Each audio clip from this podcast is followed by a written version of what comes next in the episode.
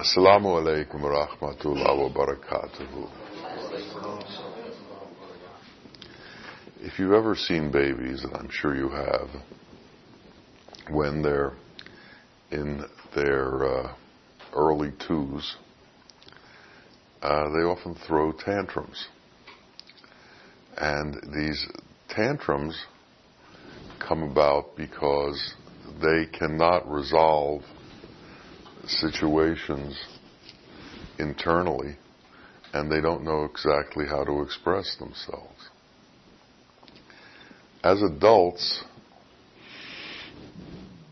we also carry strong emotions at times. And if we cannot resolve these strong emotions within ourselves, we end up doing things that are inappropriate. Um, sometimes grossly inappropriate. Emotions are a large part of who we are and how we act. And until we get to the point where we have some control and knowledge of our emotions, we are subject to our emotions. So when anger comes, people do angry things. People react in angry ways. People all of a sudden forget the rules of conduct and feel that they are entitled to do what they want. And one should realize that in a state of anger, actions that come out of you are not controlled by you. They're controlled by the anger in you. And anger often feels that it is a victim, and because it's a victim, it can do whatever it wants in retribution of that victimhood to correct the injustice that has been done. Anger forgets about Allah. Anger forgets about the fact that all things are corrected by Allah and that all things are put um, into their place by Allah. Anger believes it has the right of judgment, which has been left to Allah. So, we have to be very careful about the emotions that we carry. And we have to be care- we have to try to intend to carry certain emotions. The emotion of love is one that we have to intend. And we have to intend that constantly in our being. And it's through love that we are able to alter the other emotions and stop them from coming into being. Love is the answer to most problems. Love has a soothing nature that can correct interior falseness, interior wrong thinking, interior animosities, interior jealousies, interior hastiness, interior rambunctiousness, interior hatred. Love corrects it. But if we are without love, these things will not be corrected because anger believes that it can alter things externally. It will somehow change the external circumstances around itself so that those external circumstances fit within what anger thinks the way things should be or judgment thinks the way things should be. The truth is that anger is an internal phenomenon and will not be changed by altering external conditions. So what we need to do is focus on who we are from an internal point of view. And we have to focus on being able to conjure love into our being. And if we can't walk with love in our being, we are going constantly to be subject to all of these inappropriate emotions. We were created out of love, and we will return to love. If there is no love within us, we can't be accepted by love. Love is that which connects us to our Creator. Love is what brings us to the appropriate state of being as a human. So if we want to become insan kamil, if we want to become true man, we have to become love. Bawa Muhaiyaddeen painted a picture which he calls the Rocky Mountain of the Heart. And in that picture, there's a big rock that has been split open. The rock represents the heart, and the splitting open represents the opening of the heart. What is it that will open the heart? Love will open the heart. Love will melt the rock that is the heart. And it's only through love that this phenomenon can come about. It will not come about because somehow you feel you've rectified external situations. Does war soothe people? Does mass migrations of people who are running from terror soothe people? Does terror rectify things? Or does it just create greater animosity and greater vengeance and greater need to respond? Someone has to be able to break uh, this chain of events. And who is going to be the one? Sometimes people feel that because they have difficulty in the world, and because they've been shamed in the world, or because of the circumstances of the world, they have to do things that are not permissible under normal circumstances. But they give themselves permission because of the circumstances that they believe that they see. Well, the Sufi has taken it upon himself to be outside of the circumstances of the world. The Sufi has left the circumstances of the world. A phrase often heard when discussing Sufism is to die before death is the Sufi way of life. Well, if one thinks about that and one tries to incorporate that into their being, what does it mean? It means to be dead to the world. It means to be dead to attachments to the world. It means to be dead to praise and blame. It means to be dead to all of the magnetisms and hypnotisms that the world throws at you that cause you emotional turmoil.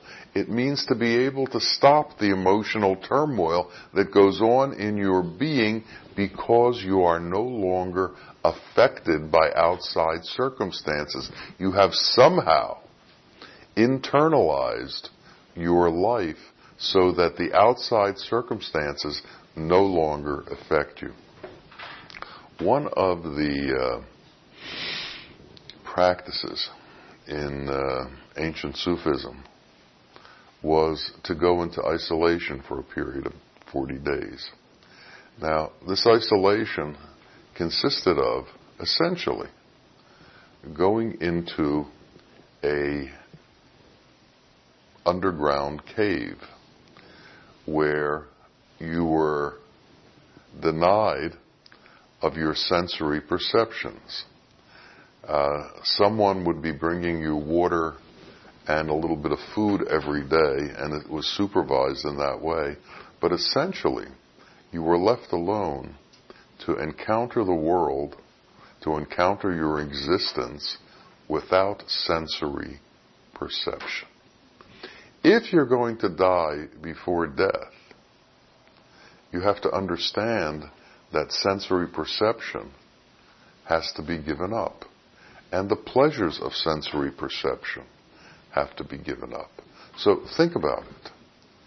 Without your sense of sight and your sense of smell and your sense of taste and your sense of touch and your sense of feeling, what would life be like?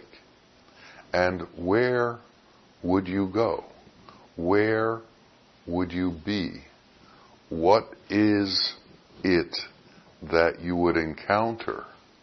And that space beyond sensory perception. Another oft heard phrase in Sufism is that you have to see with the eyes within the eyes. You have to hear with the ears within the ears. You have to smell with the nose within the nose, which means there is another level of perception other than the level of perception that we are used to in this world. Now, we all know that beneath what we see is a non-manifest world, is a world of atoms and protons and neutrons and empty space. We know that. But we don't have contact with that world. Well, where is the world that we would have contact with if we gave up our sensory perception? Can we imagine being in the place that we come from? Being in the place that manifests us? Now, we have been told that Allah created us from His mercy and from His compassion and from love. So this place that we came from is a place of mercy and compassion and love. It would follow that if we are to understand this place, we must enter into mercy compassion, and love, or otherwise this place will not be available to us. So if we wish to encounter what the eyes can't see, and what the ears can't hear, what the inner ear hears, what the inner eyes see, we need to get close to the reality of who we are.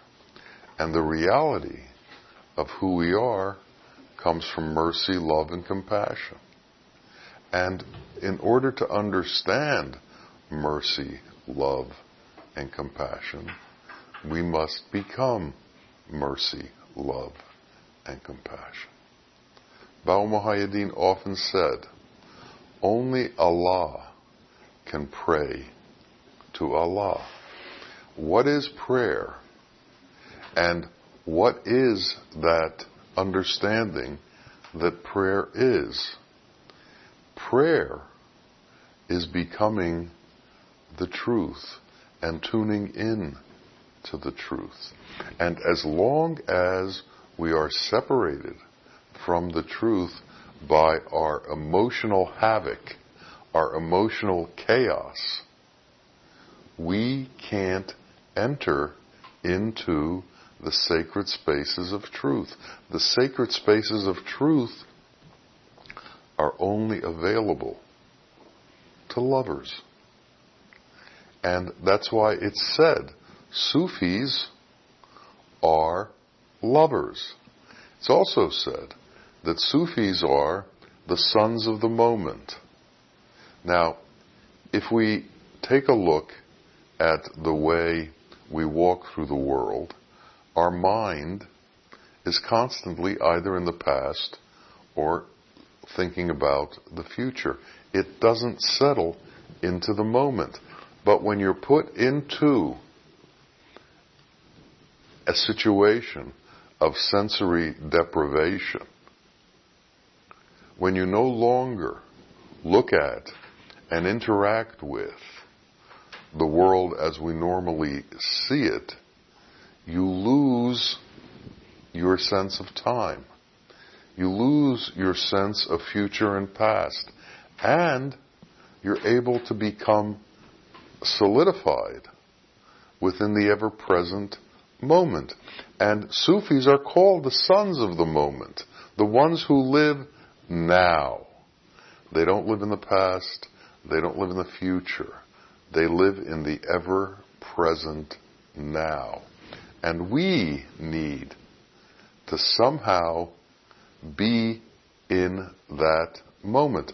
Imagine if we lived in the present now, the anxiety of the future would leave us because there's only now.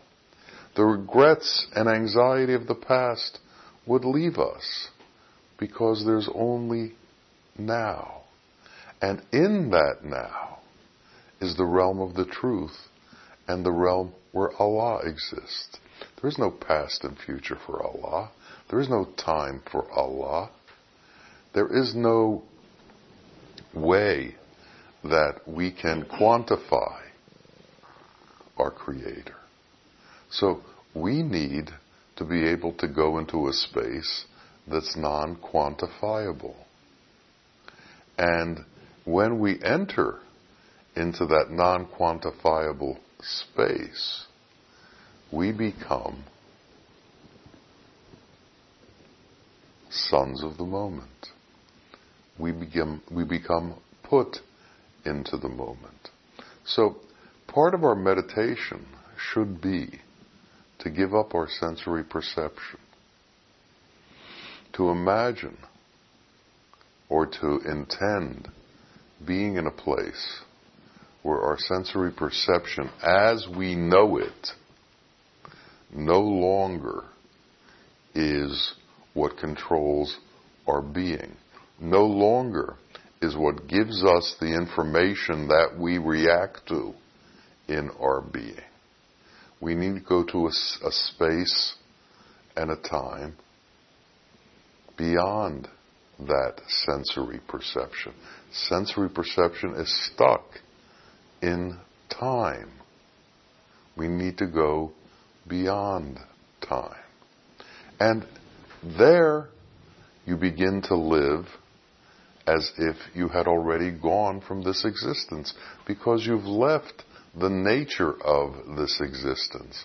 To die before death is the Sufi way of life.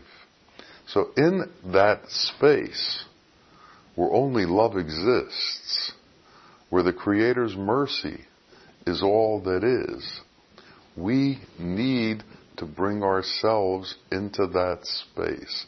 And we need to be able to meditate on a space that exists like that. And so what can we do? We can intend to create love in our beings. We can intend to create that sweetness in our beings. As I'm talking, I hear the birds singing, and I hear the sweetness of that, and the gentility of that, and how that is almost directing us towards that place that's real, towards that place that is without anxiety, without the difficulties, without the anger, without the problems of the world. That place exists. And that place is available to you if you allow it to be available to you. But people are so habituated to their anger and to their worries and to their difficulties that they don't know how to live without them. We need to learn how to live without them. We need to learn how to let go of all that we imagine. We need to learn how to let go of the life that we have lived up to now. You know, one way or another, this is all going to disappear anyway. So the question is, can you intend its disappearance and take yourself to the place of truth while you are still in this body? This is the work that we should be doing. It's an internal work to bring us to an internal truth that's only available to us internally. It's not available in the world of the senses. It's not available in the world of illusion. And that's why this world of the senses is called the world of illusion, because you will not find a real resting place in it. You will not find your home in it. You will not find the truth in it. The truth exists right beneath it. So it's not like you have to go anywhere. It's not like you have to be in any specific place. If you can just sit still and close your eyes and intend love and block everything else out, you can be swept away into that place. And we have to allow ourselves to be swept away. People are afraid of the unknown.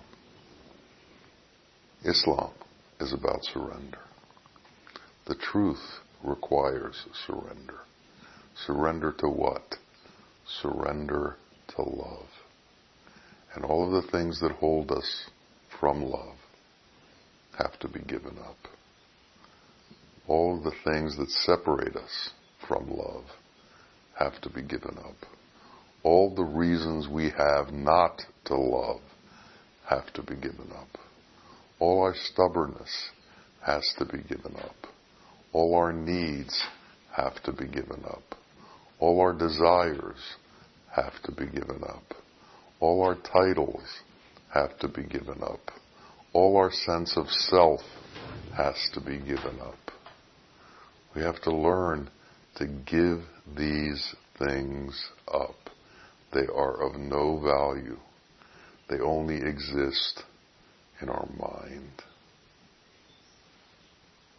And if we can separate ourselves from them, if we can separate ourselves from our imaginations of ourselves, we can find our Lord.